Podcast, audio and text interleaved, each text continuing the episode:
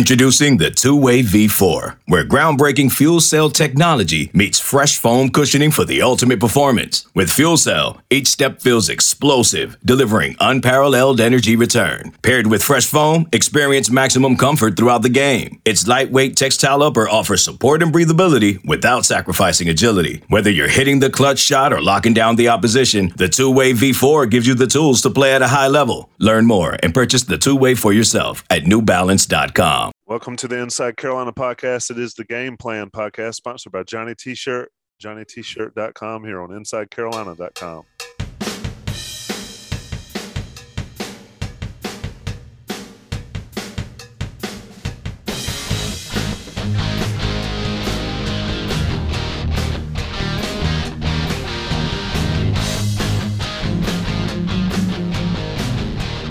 the Game Plan podcast, of course, that means Carolina has a ball game on Saturday. Miami comes to Kenan Stadium at 3:30. So I have Jason Staples and Greg Barnes joining me, the usual crew for the Game Plan.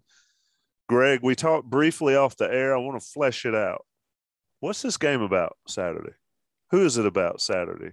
And, and why do we care so much going into 3:30 in Kenan? Well, I was a little surprised to hear Mack Brown be as honest as he was on on Monday when he said that look, the college football playoffs off the table, uh, a New Year's Six bowl games off the table, an ACC championship is off the table, and North Carolina mathematically is still alive, um, but ESPN FPI gives UNC a 0.3% chance of winning the ACC. So um, a little Dumb and Hugh Dumber. Lloyd Christmas. Right there we go. Uh, so he understands kind of where everything's at, and so I think for North Carolina in the second half of the season, if you run the table, you give yourself a chance, right? But more than that, you don't want this season to go to waste. And I know a lot of fans are upset about how things have played out and that they're likely not going to win the Coastal. You can still get a lot better over the second half of the season. You can still have a winning record. You can still go to a good bowl game. I mean, you can still get ready for next year because this is a building process. And as much as fans want to see the trajectory being on a straight line like this, it is not linear. It doesn't happen that way. There's going to be ups and downs along the way, and it happens for every program. Um, and so, North Carolina, we knew they had some things to get fixed. We all assumed in the offseason they were further ahead, especially defensively, than what they were. We didn't think losing the, the skill position players on offense would be as big of an impact for the offense. All these things were uh, below what we thought they would be. And North Carolina finds itself here at three and three at the halfway point of the season. So you don't just throw in the towel. You have to plug ahead and you have to try to get better because if North Carolina is significantly better against NC State in a month and a half, then there's going to be a lot of people feeling pretty good. Like, okay, we know it didn't start the way we wanted to, um, but we feel pretty good about how much this team has progressed because that's the key. And then you can go into the next year and say, okay, we know we're losing some key pieces. So we're not exactly sure how things are going to play out, but they did better late in 2021. And so that gives us an idea of what the team's going to be like next year. If you don't accomplish those things, you've really lost an opportunity here. And every year is key because you don't want to waste a year when you've got guys that are freshmen and sophomore um, that are that are trying to build what they can do for you and build productivity and confidence and all those kinds of things. And so starting, I mean, starting as Virginia Tech, but really starting on Saturday against Miami, get better. Um, every single day, try to get better. Tommy, we talked about this earlier uh, this season, but after everything went so poorly for UNC in 2013, after the game against Miami on Zero Dark Thursday, the conversation was, all right, forget what's happened thus far. Our only goal is to go 1 and 0. If we can go 1 and 0 this week, we've accomplished something. And then we can move ahead to the next week. And it worked out pretty well for that team. Uh, what they win, like maybe six of the last seven games. So that's the mindset this team needs to take. Yeah, this season, a lot of people have compared the seasons. It reminds me of 1995 under Mack Brown. He came in, he cleaned house in 88, 89. Um, they were pretty good. You know, they tied Georgia Tech um, six, four, and one, tied the national champion. Then they beat Southern Cal um, out there in 93 and then 94 was a decent season but then in 95 um, carolina opened against donovan mcnabb in Kenan stadium and lost 9 20 to 9 and then lost to maryland. And then had a topsy-turvy season. I believe they were four and five going into duke on november 18th they beat duke. They won at state and then they beat arkansas in the bowl game to finish seven and five and sort of there it goes. There goes Mack Brown's rocket ship um, for North Carolina football. Jason, it feels like that type of a season at this point. Did we expect it? No. Um, but like you mentioned earlier in the week, and like we've talked about, that as Greg says, there's a lot still to play for, way beyond the results in this season specifically, and it starts Saturday, right? Yeah from the from the the coach's perspective from the pe- perspective of the people in that building first of all you never like to lose. Like you don't go out there every day and work through film and do all the work that you do as a coach or a player to lose. So that's that's never gone. The the other thing though is all you can do even even when you're winning is focus on getting better and on improving the areas that that you're not good enough. And that stuff still applies and that stuff carries forward. I mean the guys that are p- trying to move on they're trying to trying to put film put stuff on film for the next level. The guys who are going to be here are trying to get better for next year and if they don't they're going to get their jobs taken. So i mean this still is meaningful for the team as it stands. And you know yeah, it's a little bit harder to to get guys to buy in in terms of you know certain team concepts and all of that. But the thing you have to persuade them of, the thing you have to convince them of, is that the only way they're going to look good as individuals is by doing their job and trusting their teammates. So to me, yeah, I mean everything comes back to well, do you still want to get better? Are you still trying to uh, to make to to be the best football player and best football team you can? I think that's still in place, and there's still a lot to play for in that regard. Greg, when you look at um, getting better week to week, what do you want to see Saturday um, before we get into how and why it'll happen? But what do you want to see um, Saturday that shows you, uh, having covered Carolina for over a decade now, that they are actually doing that? They're actually getting better. I feel like this has been a deja vu week for me. I feel like I've asked this same question before, probably have, um, probably last year, year before last, definitely during the Fedora era. what happened Saturday for for you to believe that Carolina is getting better, Greg? Well, uh, Jason's talked about it before. Um, but I think if you look at how Nick Saban has run his program, we are so as as a society, and especially with with college sports, um, sports in general, we are so driven by results that if if a kid makes a mistake this week, and he somehow makes the same mistake mistake next week, well, he hasn't gotten any better. Uh, they need to get him off the field. You bench him until he figures out how to do it right if he's doing all the things in three days of practice and in the film room that he's supposed to be doing and he's showing improvement, just because he makes a mistake on Saturday doesn't mean he didn't learn anything.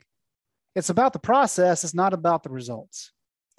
And it is very difficult for people to understand that. But regardless of what what you do, I mean, it can be your job, it can be sports. Uh, you know, I see it with my son as he plays golf you bang your head against whatever drills you're doing, trying to get better. And it seems like maybe the success is not coming. But if you keep your head down and you keep plowing through and keep trying to do the right thing, eventually it's going to work out for you. Um, and it's, it's tough for, for kids to understand that. Uh, that's why the coaches are there, making sure they understand exactly what they're supposed to be doing so that they can learn. And it's very tough for fans to because fans don't get to see these kids in practice they don't understand. Well, why is this kid playing when he's making mistakes? Well, it's probably because he's making less mistakes than everybody else in his position. And so that's really the thing is we saw this defense, for example, play really good against Duke. Now, Duke's not world beaters, But that's a good running game. And so they should have felt good about themselves after that game. Did they feel too good about themselves? Possibly. But you can learn from that outcome. And then you go into Florida State, and a lot of things went wrong. And, and Jason's done a really good job this week, kind of breaking that down with how UNC struggled against the, the QB run game. Um, but you have to learn from that. You have to try to clean that up and play a little bit better this week. And so it's not going to be a significant jump in terms of how much better UNC plays potentially. It may be, but it may not be. But you can't judge strictly on the results. You have to have to understand that the coaches are trying to get these kids to understand the process and they're trying to gradually get better. And at some point, when you have an offensive line that's struggling a little bit, when you have running backs who maybe aren't as patient as they need to be and aren't using their vision the way that they need to be, and you've got wide receivers who are struggling to get separation, and you've got, got Sam Howell who's having some issues with decision making. If you just improve a little bit in each of those areas, it makes a big difference. And it, it made just pop for North Carolina on Saturday. And people were like, well, why didn't they do this last week? It's just small little details uh, that come into play. So it's very hard to quantify that, Tommy but it's just it's just seeing gradual improvement along the way to make sure the team's getting better. You mentioned right there for just a second. Yeah, you go know, ahead. You know how anybody remember um, how back in like 04, 03, 04, but it's about really 04 and early 05 that you kept hearing Tiger Woods, who was not playing at the level that he played. You know, he, he won, you know, he won the Tiger Slam in 2000, 2001 came out of that, won his last major for a while in 2002, didn't win a major in 2003. He decided to tinker with the swing some. 2004 went out, went without a major, and that was when he started working with Hank Haney, right? And he goes through that whole year, and he's just not playing the way that you know Tiger had played.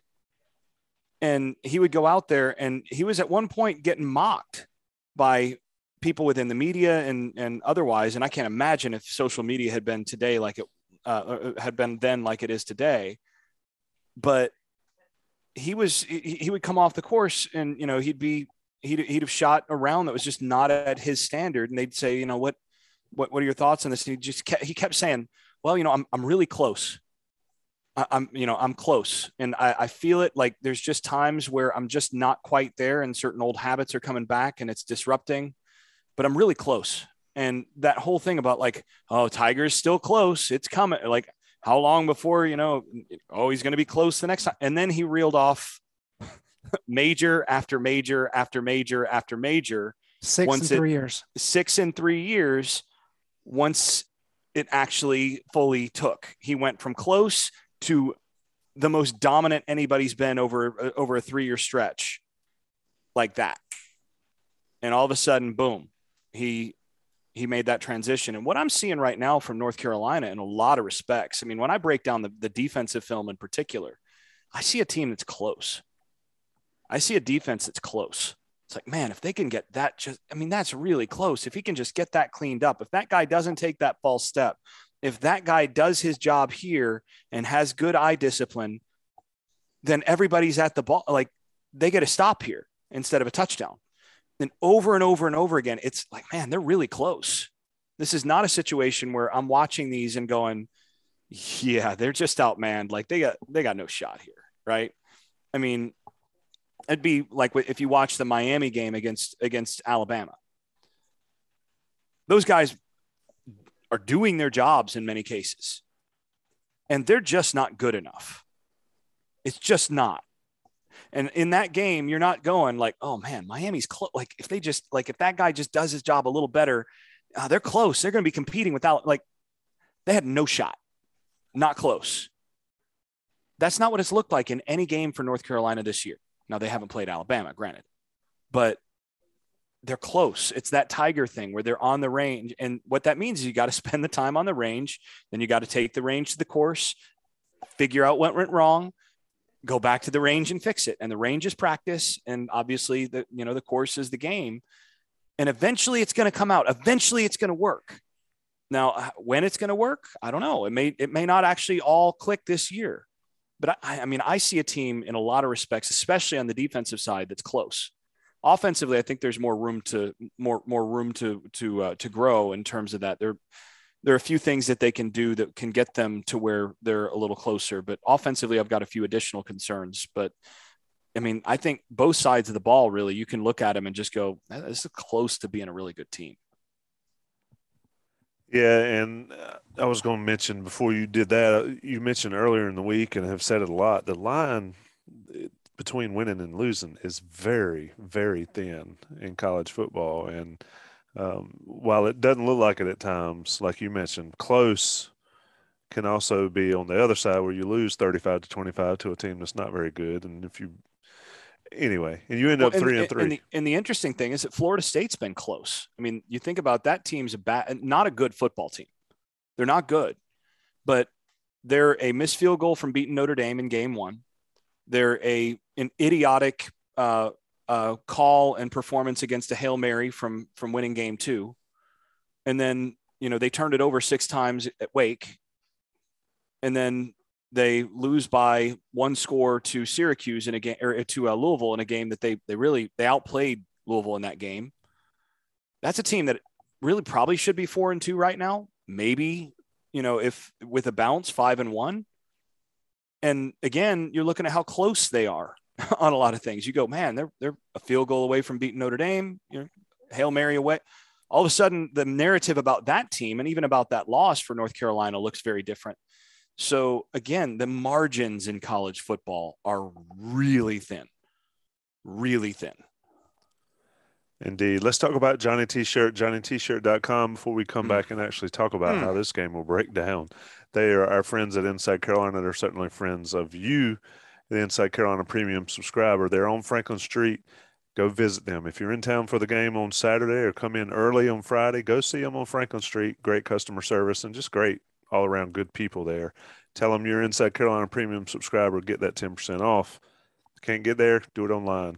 Rate us, review us, subscribe, Apple, iTunes, however you get your podcast, and on the YouTube channel. And it'll come straight to your smartphone. This thing right here, it will tell you when there's Inside Carolina Premium content. And you get to see Greg Barnes's face on these YouTube channels. Much better than this old guy on this corner. National guys pay the bills. We'll come back. Game plan, Miami edition.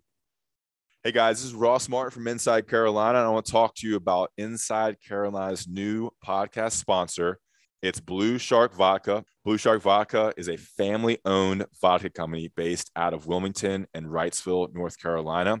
It's available in all 100 counties. And the thing about Blue Shark Vodka is it's the smoothest vodka in the world. It's made with sweet North Carolina corn to create the world's smoothest vodka.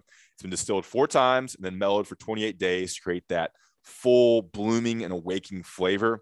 Each batch is in triple filtered, giving it a smooth, clean finish and eliminates any of the alcohol bite.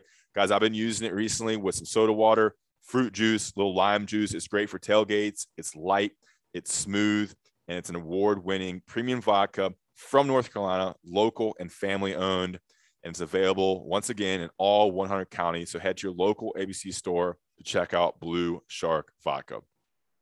Knowing how to speak and understand a new language can be an invaluable tool when traveling, meeting new friends, or just even to master a new skill. But it's not always simple when you're bogged down by textbooks and structure classes. That's why so many people trust Rosetta Stone. Rosetta Stone is the most trusted language learning program, available on desktop or as an app. It truly immerses you in the language you want to learn, like Spanish, French, Italian, Chinese, and more. You won't just be studying English translations. The Rosetta Stone intuitive process helps you pick up a language naturally, first with words, then phrases, then sentences.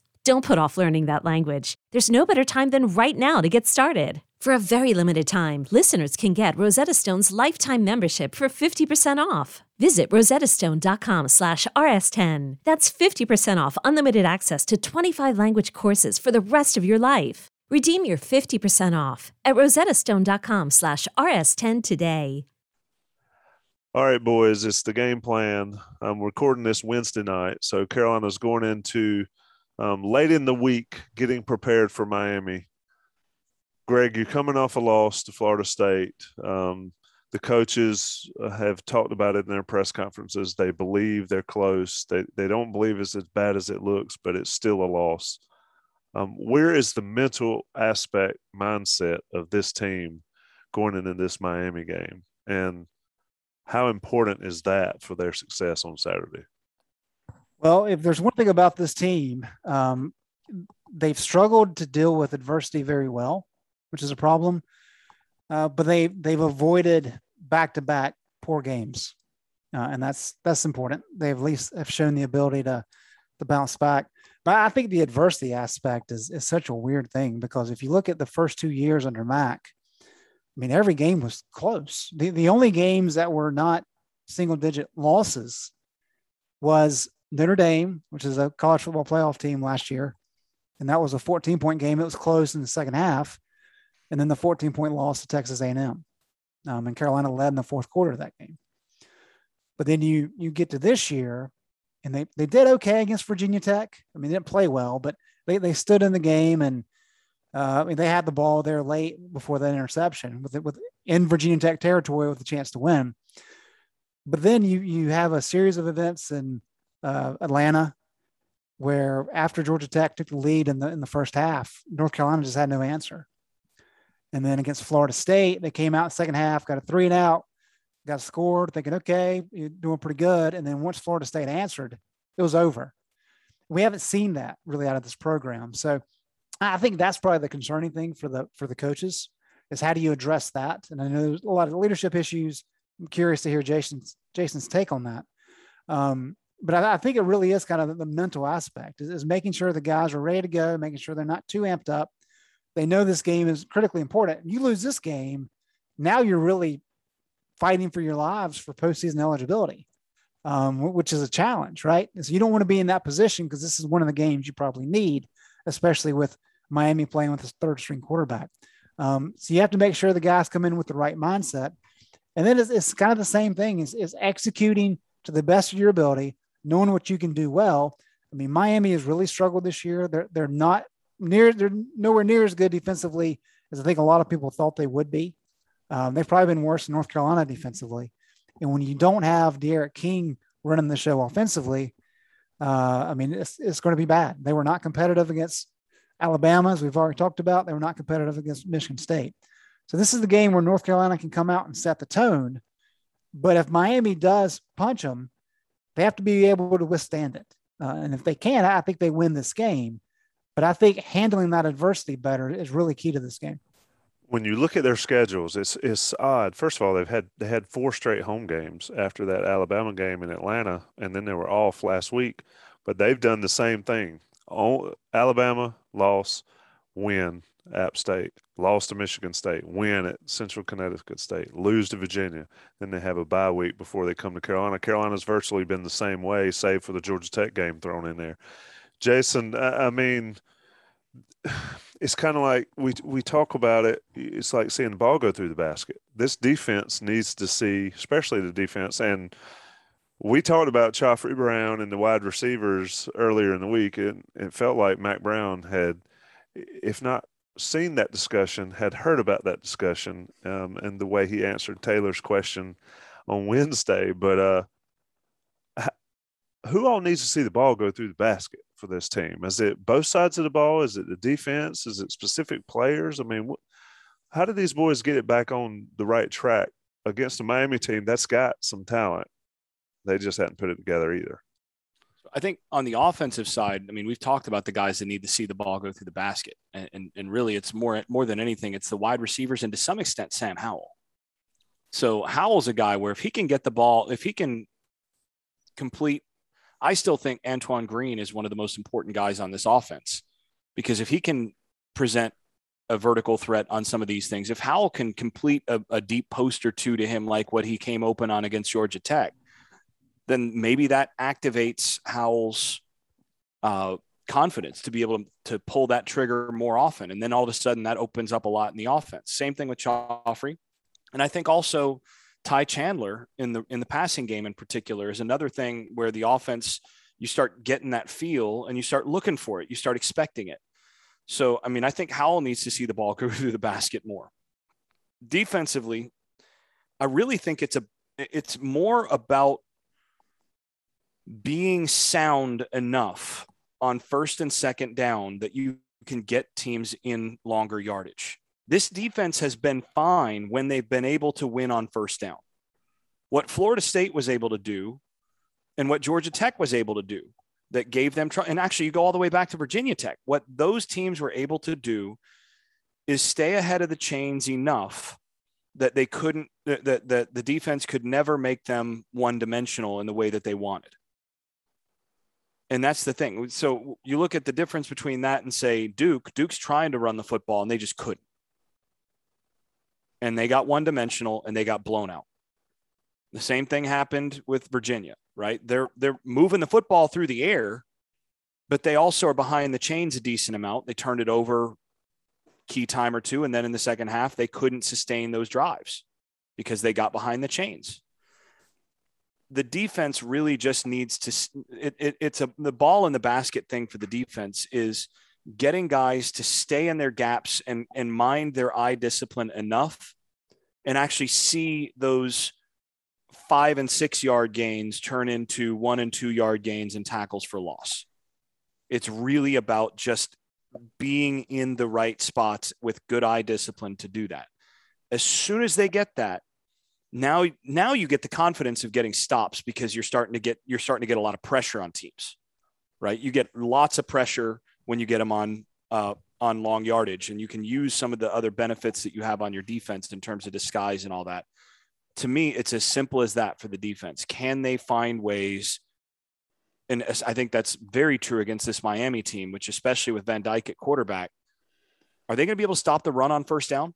If they can, if they can limit Miami's running game in the the kind of offense that Miami likes to run, where their strength is clearly the running back position, and they're trying to run the football in that spread spread look, they're going to try to spread you and shred you if you can stop them on first down and they can be in second and seven or longer through this game, North Carolina win the game. I think it's as simple as that. Can can they keep that that can they keep their their uh, those first down run plays for Miami?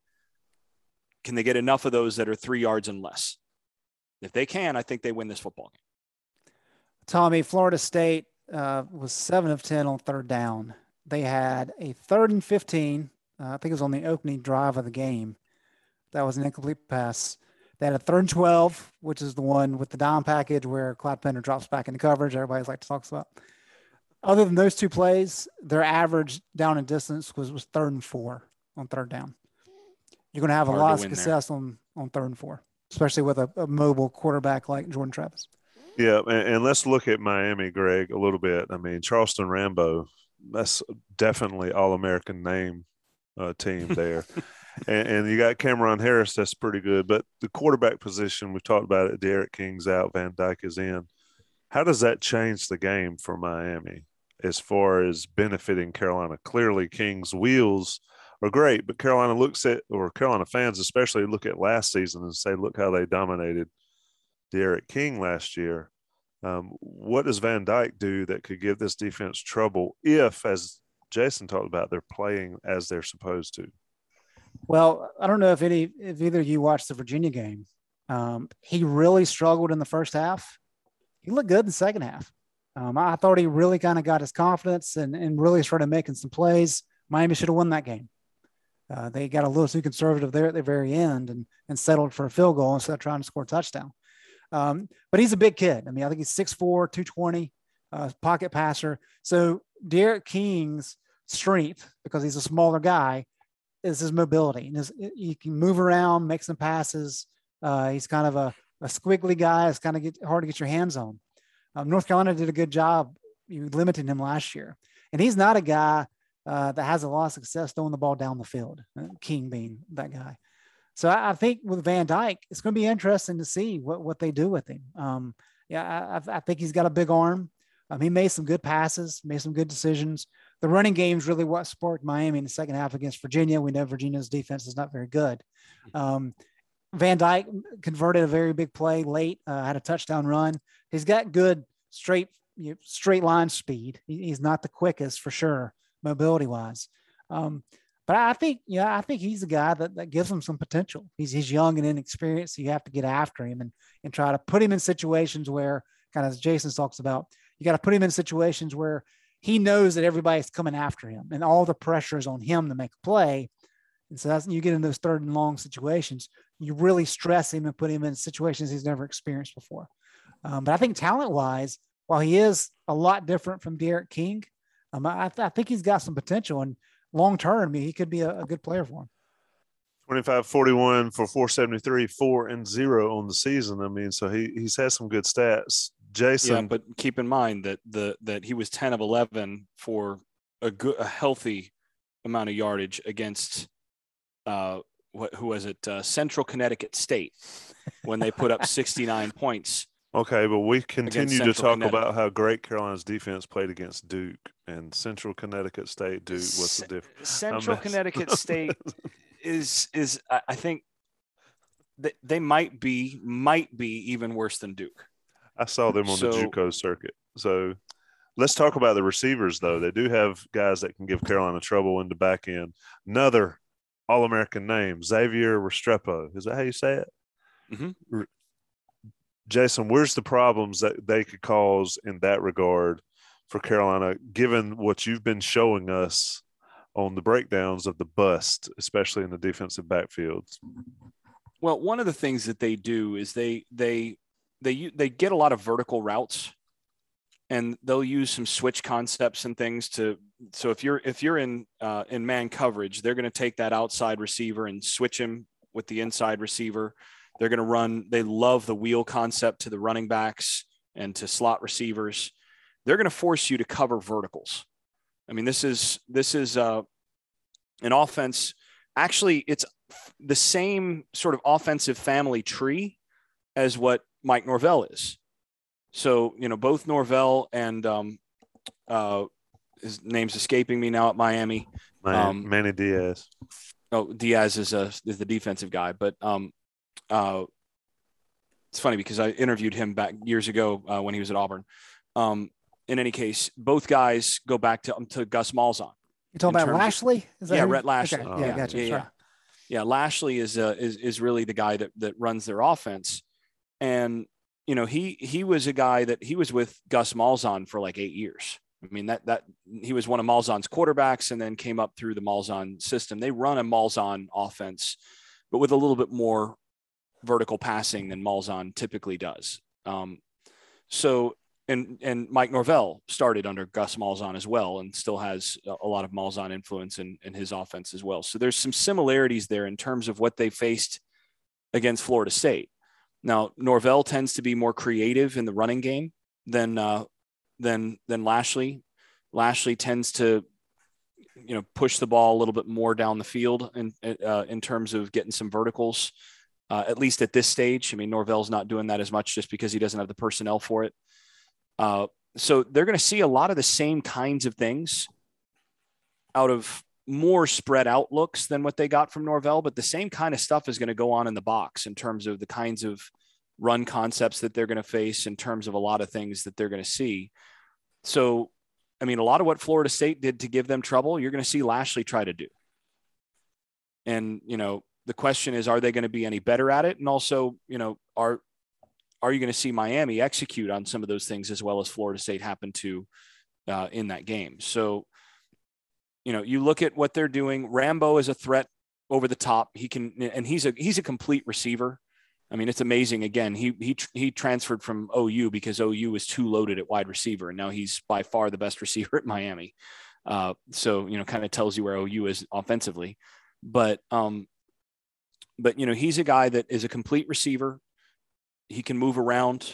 Uh, he's got enough size. I think he's what about six one, uh, about 190 pounds handles himself well. And he does a lot of the little things well on verticals to make it difficult for corners who are even in position. So, uh, you know, he helps his quarterback out.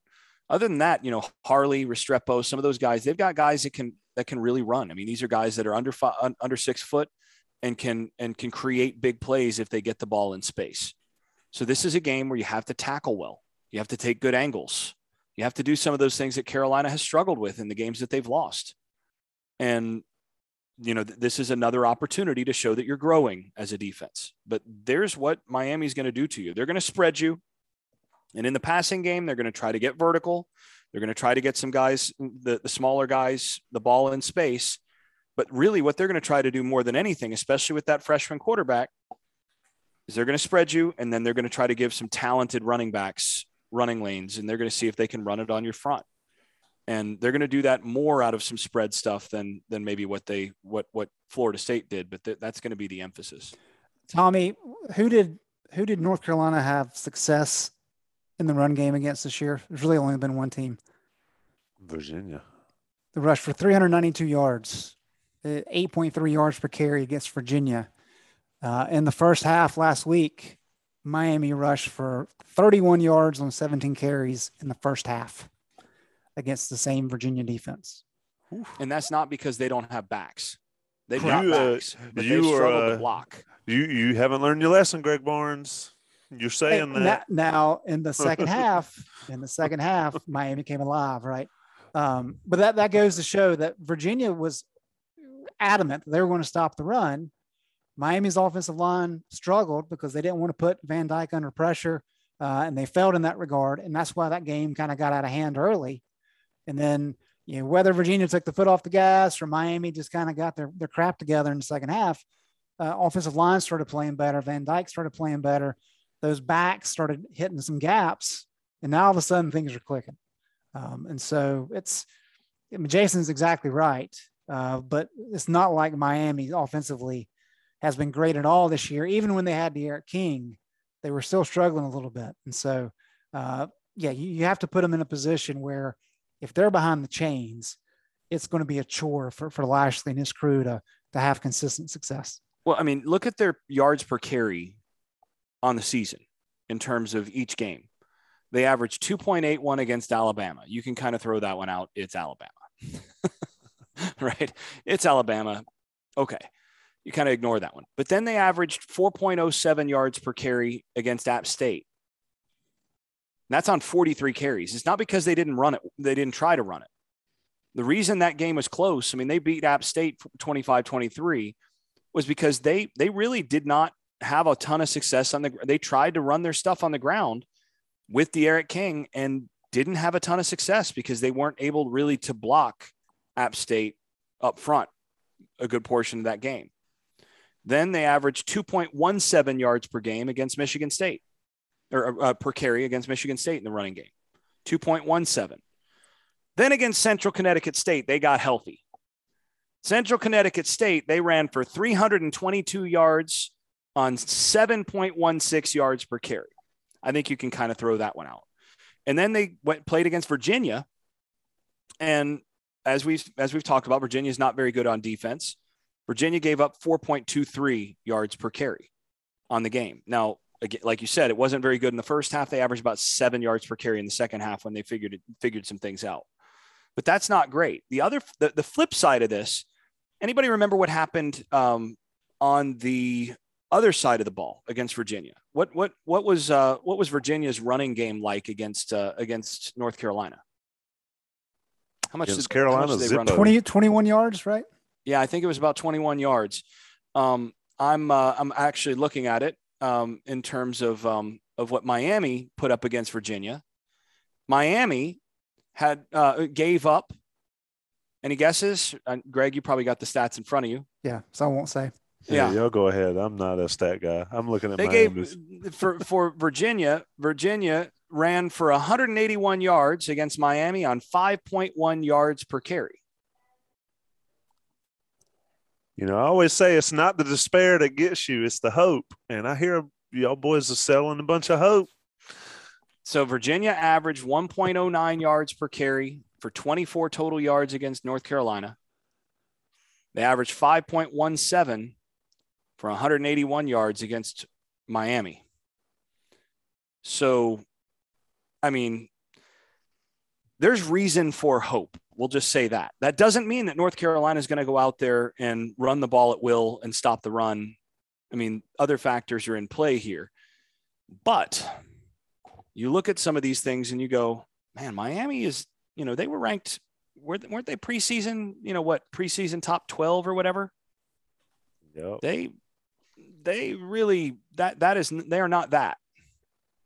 And they've got some holes up front. They, they've given, they've given up some space in the running game all season. I mean, looking at their, their rushing output, on the season, their run defense, they gave up 3.87 yards per carry to Alabama. That's pretty good. 3.26 to App State, pretty good. 4.71 against Michigan State, eh, not so much. 5.17 against Virginia. So you're probably not going to just dominate running against Miami, but you do notice that that number's creeping up as you're getting into late season Miami. And that brings us to our next thing. This is late season Miami, right? We might only be in week six. It matters more in Miami, right? That's right. So here's the thing. I mean, we've all talked about this before. You want to catch Miami really ideally after the midpoint of the season, but at least after the first month, especially in a season where they played Bama in, in game one. You want to, you know, you can kind of play them five, six games in, and you're playing a different Miami team. Because what you said, Greg, about North Carolina having to respond to getting punched in the mouth, Miami is is kind of, you know, Deontay Wilder here right? They got a big a big right hook and they could knock you out. Maybe. That right hand is strong. But if you box them at this point in the year, I'm not sure I believe that they that that that they're really gonna gonna put you on the mat all the you know beyond the say fourth round if you just stay if you just keep getting up. So that's kind of my my thought on this. All right, let's get right on to it. H- hang on, hang on. Let me say this, Tom. A couple Oh, things. you- N- number one, I'm always fascinated by some of these random FCS teams that, that teams play. Uh, Central Connecticut State. So the week before Miami, they played Southeastern Louisiana and lost 56 to 10. Not a good football season for the Central Connecticut. Uh, looks like they're the Blue Devils. Oh, Um, that that seems so fitting. How fitting. A Northeast my school is the Blue Devils. So you talk about hope, Tommy. The the stats though that, that we've laid out are important because if you just look at the the surface level, you can say, okay, well, Miami lost to Alabama. Everybody loses to Alabama. Miami lost to Michigan State, who's six and zero, and I think they're top ten now, even though they really haven't played too many teams. Uh, they lost to Virginia, but it was a close game. D'Eriq King didn't play. So even though they're two and three, they're still probably a pretty good team, right? I mean, they're 17th strength of schedule. They've lost to three teams that are combined 15 and three, whereas North Carolina has lost three teams with a combined record of eight and nine. Carolina, of course, has a 61st strength of schedule nationally. There's the Greg Barnes I know. That gives you a lot of hope and, and praise in what Miami's done, right? But when you listen to the numbers that, that, that we've laid out, there's no evidence to suggest that the only reason Miami's not, you know, five and zero or four and one is that D'Eriq King is banged up and they just play great teams. They didn't play very well against those good teams. They didn't play very well against App State. Didn't play well enough against Virginia, even though they should have beat Virginia. Um, give them credit for Central Connecticut State, right? 69 zip. We'll give them credit for that one. They just have not looked like a really good team thus far. And that, of course, is on Manny Diaz. You can say the same thing about Carolina. I get it. Um, but, you know, so, some of those numbers there in terms of strength of schedule and who they've lost to, I think gives people some some false hope that maybe the Hurricanes are better than what their schedule says they are. I, I don't think they are. So let's let's call this the failure to live up to expectations bowl. There we go. Jason, how's it play out? I thought that was last week. It Oh, that was the Doc, that was that's I- right. That was the Doc Staples Bowl. This one's Yeah. the failure to live up to expectations. Well, Okay. Florida State wasn't ranked in the top 15 like the, both these teams were. That's true. Okay. And uh, so give us a, a breakdown on what happens and then a final score. So one last thing in terms of uh, of looking at their at their roster, a couple things to keep in mind. They do have a, a few guys in their secondary that you have to keep an eye on. So the one thing that I think Carolina has to be most concerned about in this game is turning the ball over. And you know, I mean that's always true, but against Miami in particular, they've got some guys who can cover and who are ball hawks in that in that secondary. Bubba Bolden, uh, the junior safety there, he's kind of their defensive leader he's a guy you have to know where he is because they move him around. They do a lot with him. He's he's key in the in in run support, and he'll get his hands on the football. Uh, and then they've got a corner who again, this is just it's wild that this is this is the way that this is working. But their best corner by far is a transfer from Georgia, Tyrique Stevenson. I couldn't that see the kid can- and that kid can play. He is a really good prospect at corner. I mean, he's an NFL NFL prospect for sure. Uh, and I mean, if if nothing tells you how good Georgia is right now, talent wise, you can you can make the case that the that I mean, obviously the best player on Florida State's defense, arguably the defensive player of the year so far in the ACC, was a backup at Georgia, and so he transferred out. and now the best corner by far at Miami, also a transfer from Georgia. But he's a guy that that I think if you're if you're Sam Howell, you need to know which side he's on because that's probably not the side that you ought to attack. If you're trying to get a guy, an outside receiver, the uh, you know in, involved in the game, you you go to the other side from that guy. I think a lot in this game, and I'm curious to see if if given how much they like to play man, if they actually move Stevenson inside some to put him on Josh Downs. I wouldn't be surprised, given Manny's history, to see them try to do some of that to put best on best. So that's one other thing to keep an eye on, just in terms of matchups. That they've got some guys in the secondary that that you got to respect, and you have to know where they are. All that said, when it comes down to it, I I think. Uh, I mean, we were talking uh, off air that at this point, predictions involving either Miami or North Carolina is a fool's errand. And yet here we are lined up to be fools. Knock them down. We are. so, you know, I wouldn't run to the betting table with any of this stuff because, you know, in in some sense you are you're really rolling the dice with both of these programs right now to see which which team comes out and does what. So, prefacing all of that, I think this is a bounce back game for North Carolina. I, I, think this is a game that North Carolina can and should win. So, you know, I look at this and I say, I like what North Carolina can do on the defensive line and the defensive front against what Miami does in the running game, especially without a D'Eriq King at quarterback. You look at what's given North Carolina the most trouble this year it's, co- it's a common there's a single common denominator on all three of the offenses that have beaten them burmeister guy can run sims jordan travis teams have beaten my or teams that have beaten north carolina this year have done it uh, largely on the strength of the quarterback running game which i mean everybody struggles against quarterbacks that can run let's be honest it's it's just a numbers game but Van Dyke is not that guy. I mean, can he run a little bit? Yeah, but he's not he's not one of those guys.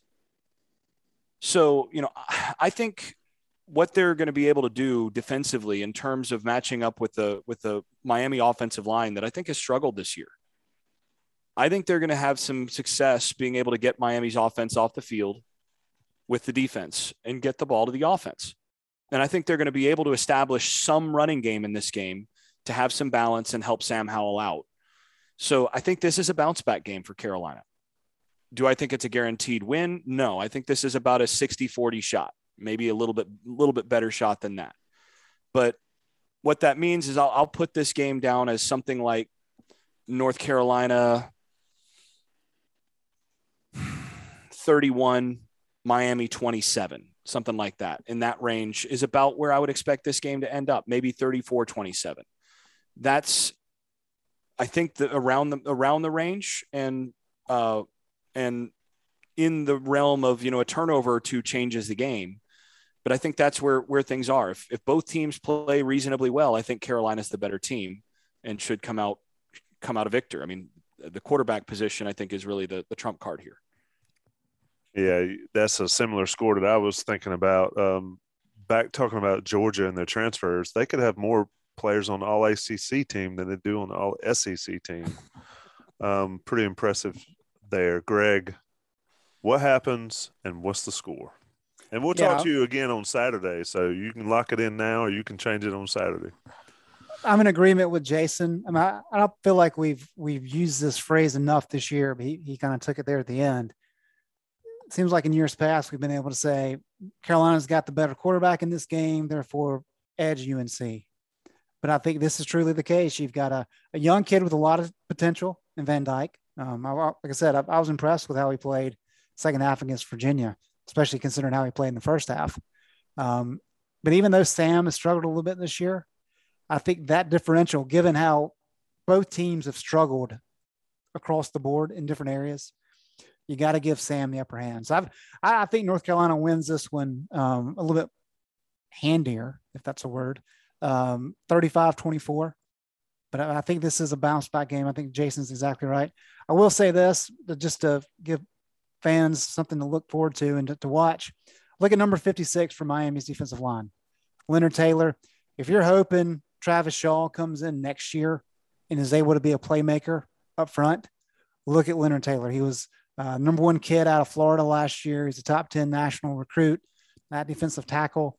Um, he's now midway through the season starting to splash just incredible amount of talent, uh, like 6'3, 6'4, 300 pounds. He is great athlete. Um, and so if you're, if you're looking forward to a guy like Shaw coming in and being able to establish his presence from the get go. Uh, enjoy watching Taylor because he's going to be a good player for them. Good stuff there. Great uh, way to point out some a, a, relevant comp. Number number fifty six. Yep. Yep. So it'll be fun to watch to see him. I'll certainly check him out as well. Jason Staples, Greg Barnes. This has been the Game Plan Podcast. I'm not predicting it. I think I'm gonna predict like something like three to two. Or, or... may as well. May as well. After twelve and zero, oh, I think you know at this point you're just you just got to make you just got to get it out. You got to survive the season. Yeah, they're gonna win it on a field goal. Uh, Miami's gonna get a safety with 30 seconds left. Sam's gonna lead them down. They're gonna win it on a field goal, a 50 yard field goal, three to two. Be epic. Boys, it's always a pleasure. Johnny T shirt, always many thanks for sponsoring us. InsideCarolina.com, the Game Plan Podcast. Jason Staples, Greg Barnes. I'm Tommy Ashley. We'll talk around you soon. Old Man Winter here. If I had it my way, it would stay winter all year long. Short days, wind chill, black ice, and a good polar vortex. Oh, heaven! Wait, is it getting warm in here? Your cold snap is over, Old Man Winter. Spring has arrived. Spring. Spring is here, which means it's the perfect time to get away in the Hyundai you've always wanted. Visit the Hyundai Getaway Sales Event, where you can get great deals on all of our award-winning Hyundai models, like the tech-filled Tucson and Kona, as well as the spacious Palisade. Enjoy wherever you go with the peace of mind that comes with America's best warranty and three years or 36,000 miles of complimentary maintenance. But hurry in, these deals won't last. Add more joy to your journey at the Hyundai Getaway Sales Event. Now get 0% APR or up to 1500 bonus cash on the Hyundai Tucson. Now, during the Hyundai Getaway Sales Event. Offers end soon. Call 562 314 4603 for details.